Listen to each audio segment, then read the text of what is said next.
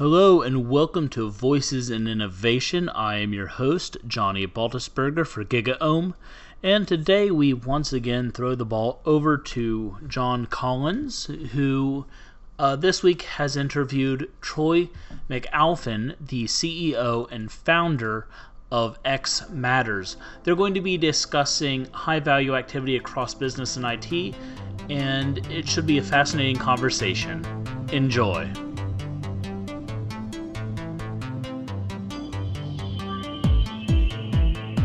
I'll, I'll, let you introduce yourself, Troy, and I'm really interested to know how you how you ended up uh, doing what you do, um, the circuitous route that you took to it, and uh, and what brought you in, into this space, and, and uh, what excites you about it.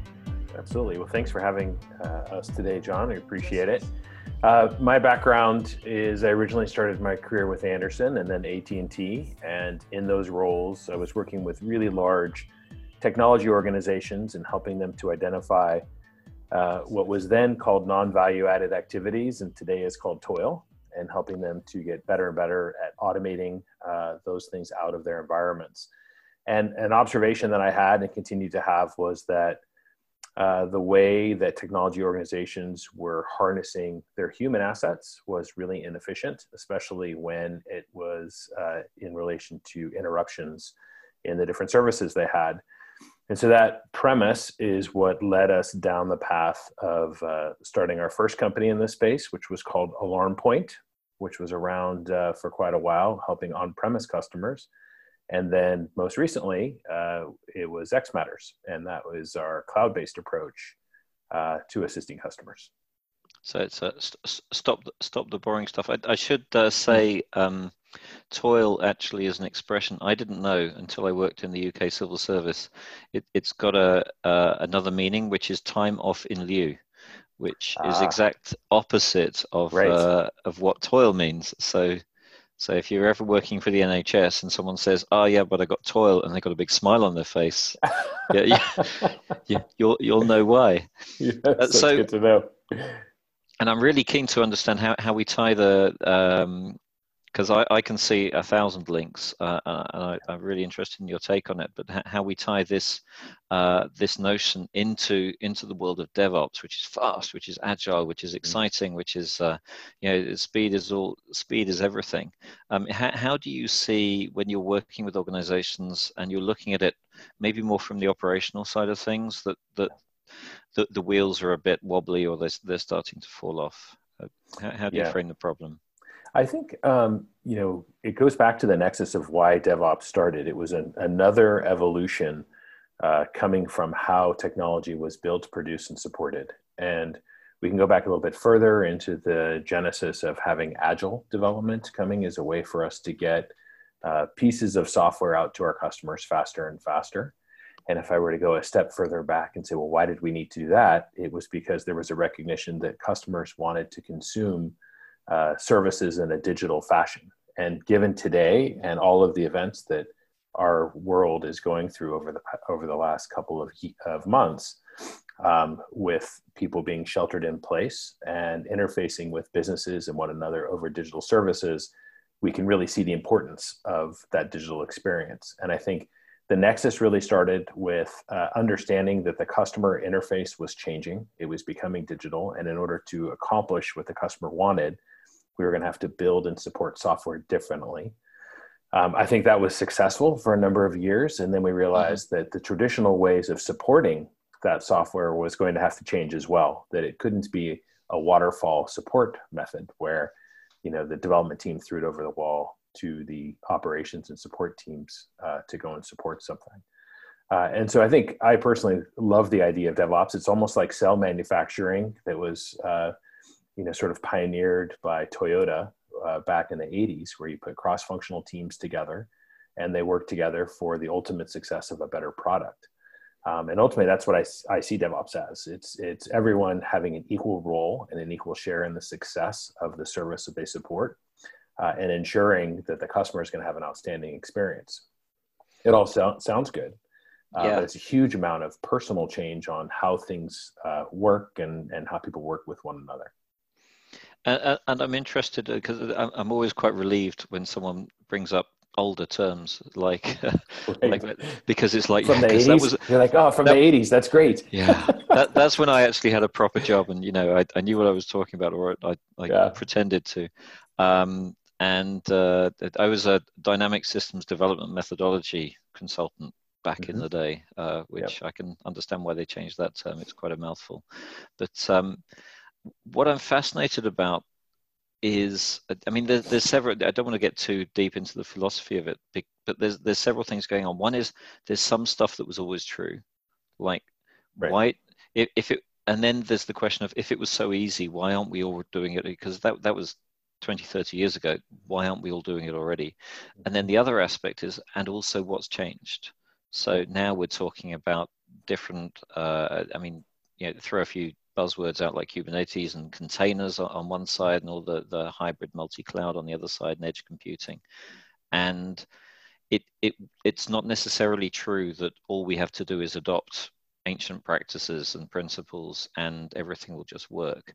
So when you're working with organizations, what, what do you see as the kind of real compelling uh, challenges that they're facing today in, in, in today's context? Yeah, I, I think oftentimes what you have is still a um, essentially a change in um, how uh, as, as the teams are starting being melded together and working together in a faster approach than they have in the past and continuing to try to accelerate.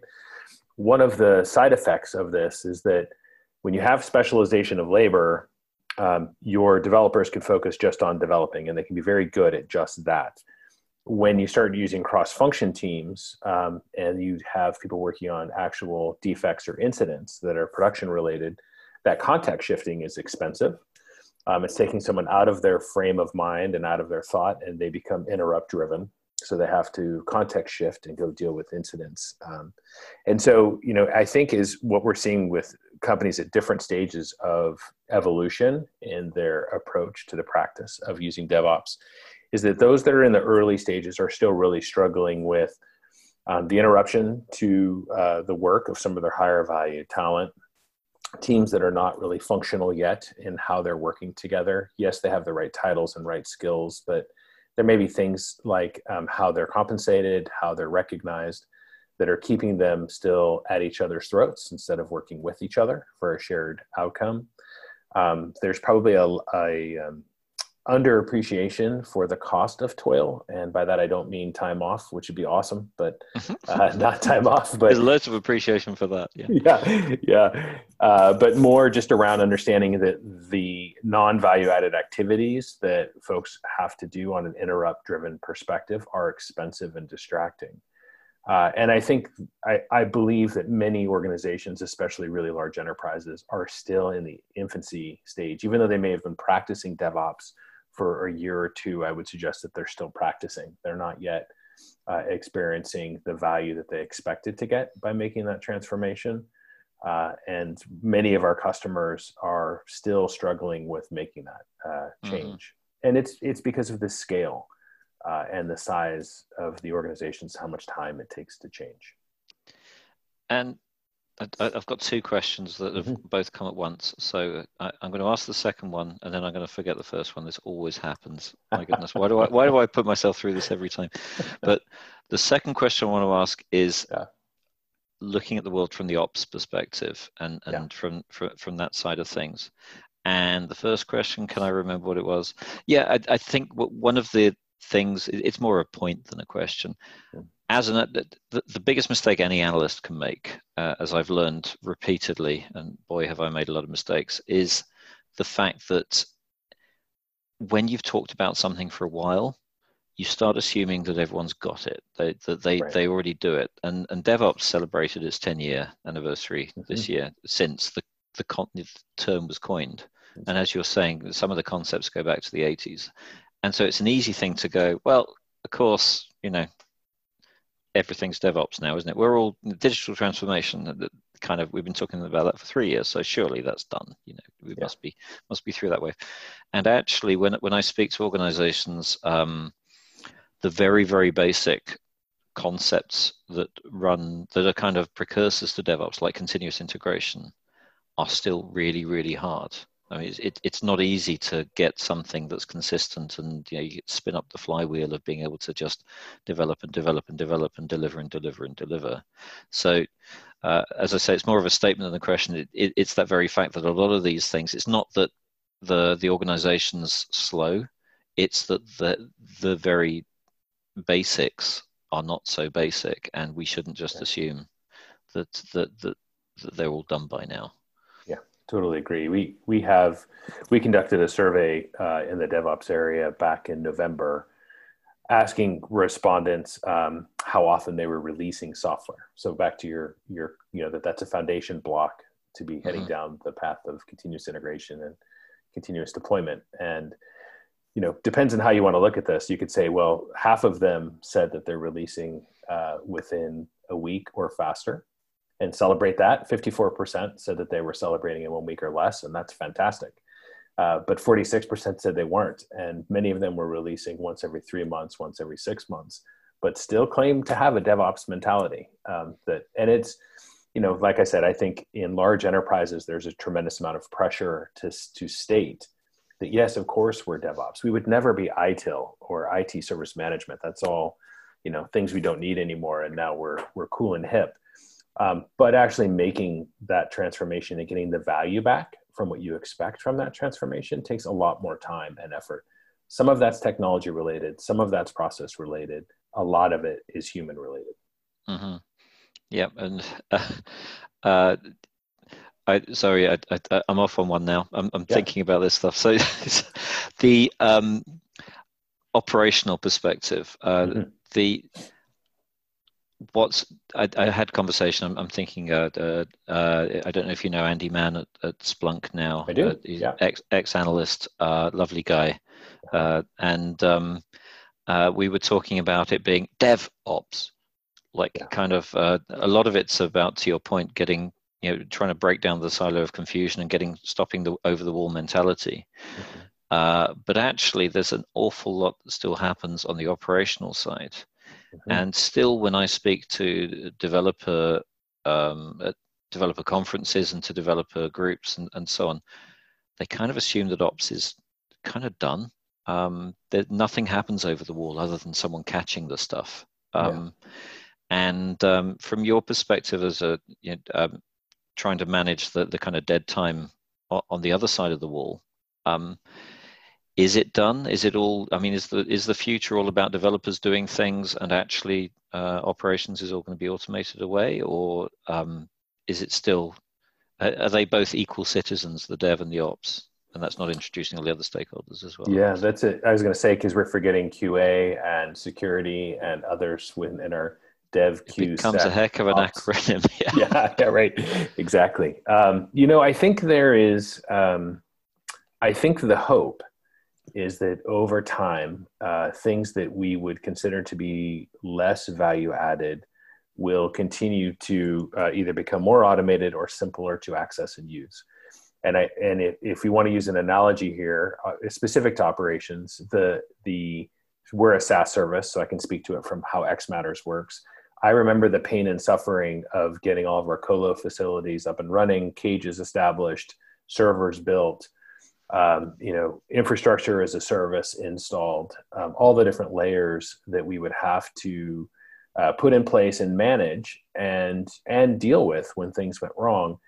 And what we found was for us, and when we were looking at our customer impacting events, so an incident that happened that a customer noticed or felt, it carries very different weight for us than something that people were able to find and solve beforehand.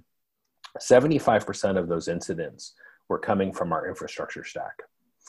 And so it became very clear to us that we wanted to make that somebody else's problem, whether or not it's Amazon or Google or Microsoft, Azure, whichever cloud um, of choice that people look at. Um, we realized that outsourcing that to a specialist and and absolving ourselves of that was going to be a much better way to improve the customer experience. Um, and so we did that.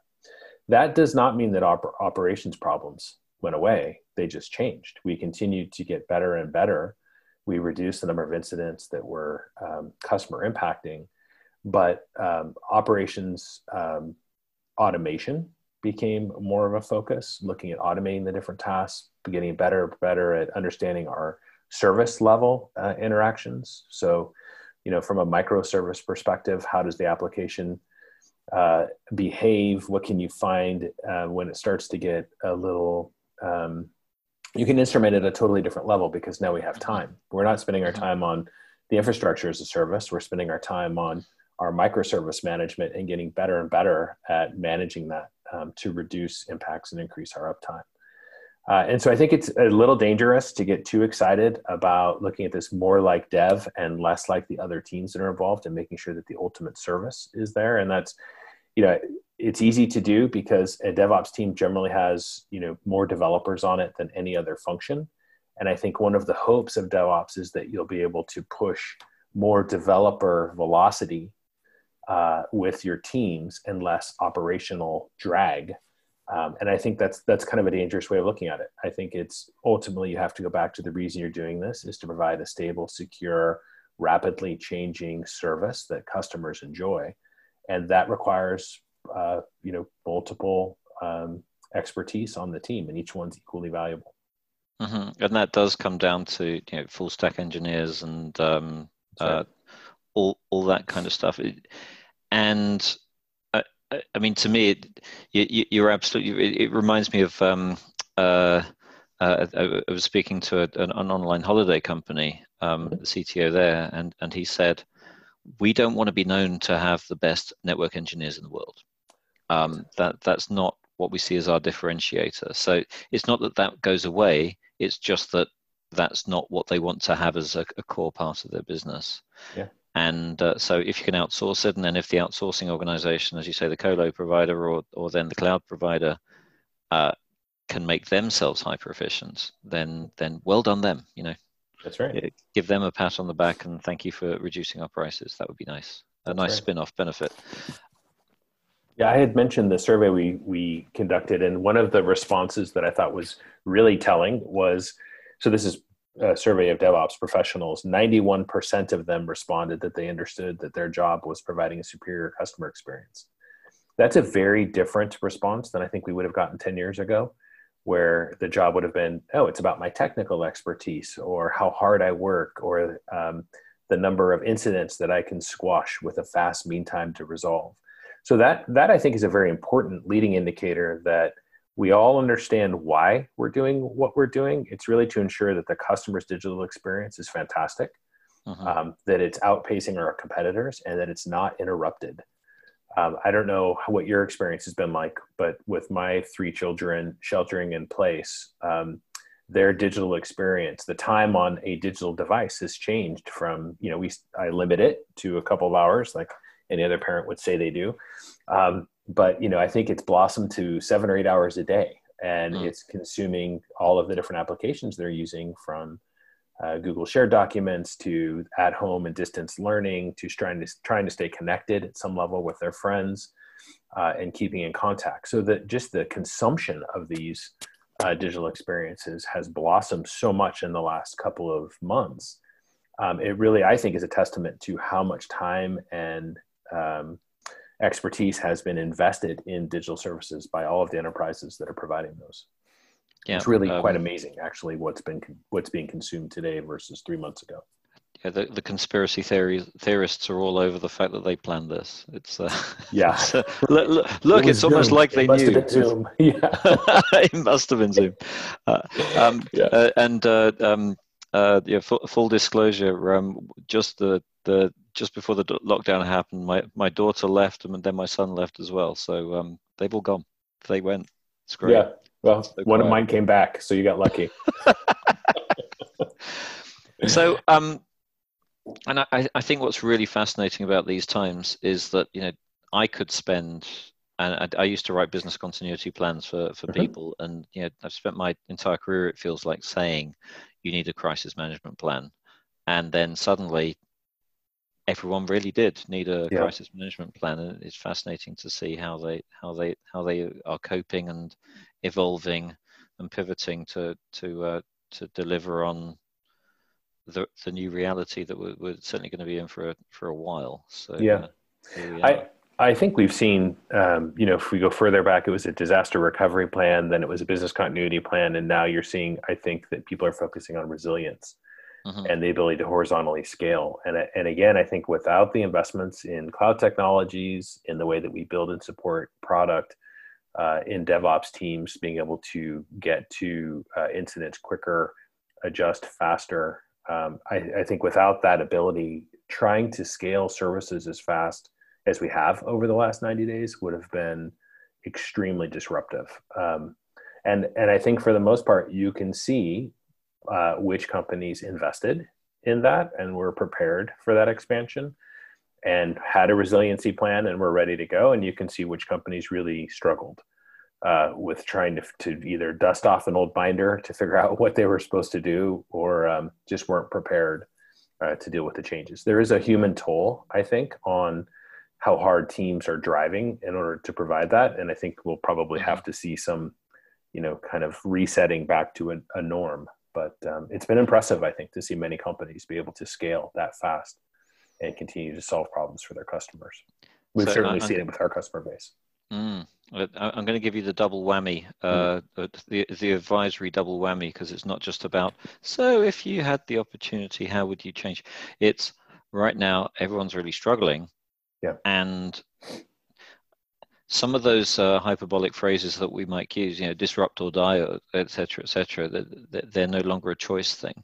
Um, but with all your experience, you, you, you've founded two different companies. You've worked with lots of companies, both before that and and uh, and with with uh, the, the company that you're working with now. Yeah. How would you? I've not done this before, but given the current situation, mm-hmm given the benefits that people can get from actually being able to do some of this hard stuff around Dev- DevOps, continuous delivery, uh, cross-functional teams, and so on, where would you start? Sitting in the virtual pub, someone says, "Troy, it's too complicated. Help me out here." What would you say to them? Yeah, I think uh, one of the challenges you have in this new uh, distributed world is visibility across services and teams. And that is one of the challenges I think that a digital services uh, officer or a chief technology officer or chief information officer has is as you've distributed everything out to all these different teams and now they're working from home, the visibility uh, that you have into their workload, what they're working on, what their incident load looks like, um, how quickly they can respond, how uh, well and performant are the teams behaving, are you overworking certain teams? I, I think at this point they've proven the we can respond quickly to a huge change in volume, either up or down on our digital services. But what we don't know is we're only 90 days into this, and you don't know that, as I said earlier, the toll on the human that you have. And I think while we would all uh, like to believe that robots are flipping all the switches behind the scenes that make all these digital services work, that's not the case. These are uh, intelligent, you know, uh, humans that also, uh, you know, need sleep and they need to get out and explore nature and eat good food and those types of things as well. They they actually need time off, and you need to understand how you're using your team. So I, I think one of the challenges that executives are going to have over the next nine months or 12 months is really balancing how do I provide this uninterrupted, expandable digital service to keep my company uh, competing in this highly competitive, awkward, highly volatile marketplace? And how do I not uh, overly take advantage of my employees and grind them down? Uh, I think it's a real a real danger to uh, a company going forward that without the visibility into your services, your people, your teams, your DevOps teams, the workloads, et cetera, that it's it's a real risk and will introduce a new resiliency problem for companies, uh, you know, down the road. Uh, I guess the upside is that um, maybe I spend too long on LinkedIn. Maybe I don't spend long enough. But um, the number of pictures of people on you know multi chat. Uh, I mean, I, have got the big advantage that uh, everyone at GigaOm works from home or works in remote offices, uh, and we have done for years. So it was nothing unusual for us. But the almost there's a, a thousand tiny epiphanies all represented by lots of faces on a screen yeah. um, and, uh, and and that's been a really good thing to see. So I, I would hope that people are getting the heads around it. Oh, I've got all these people and they're all working with each other, and I need to make that continue. Yeah. There's, I think there's so. positives I- to be taken. I think one of the things to understand for folks over time is that you know the, the balancing of a workload, the health of a specific service, how hard a specific team is working, what their velocity and interrupt rates look like, all of that has to be looked at over time so you have some view into the performance of the teams so you can balance that workload. Uh, and that's kind of the you know it's not just about resolving an incident and resolving it quickly, but it's understand understanding the true root health of that service and its impact on other services and having the the visibility into those different services from an incident response management perspective i think is really important um, so that those faces that you're seeing on that zoom room you know continue to have at least half of a smile uh, because they'll eventually be a frown and then eventually uh, you know you run the risk of losing some of your high uh, price talent and some of your best talent because you've just run them into the ground without realizing that's what you were Mhm. doing So that it, it it's a it's one big you can't measure, you can't manage kind of um, That's right. situation, but this is actually about the events that are, are driving the business uh, as represented by their interaction with digital. that's right Well, that's great. Uh, I, I think that's that's a really good note to end on. Um, Cool. uh, uh, so thank you, thank you so much, Troy. It's been it's been a real pleasure to to speak to you, and um, uh, I've had some great insights on this, and uh, I wish everyone well out there. As as usual, people can find us in the usual way on, on all the different social channels. If anyone's got any questions or comments, then do, do feedback. But it remains for me to say thank you very much, Troy. I look forward to seeing you in real life, maybe sometime in the future. Fantastic. Thanks, Jon. Thank you for the time and having us here today. I hope you enjoyed that conversation. As always, if you want to find out more about the future of IT, where technology is heading, really for all of your future forward advice on IT and the tech industry, head over to gigaom.com where you can buy a single report by Jon or subscribe to the entire body of research. For GigaOm, I am Johnny Baltusberger, and this has been Voices in Innovation. Just listen.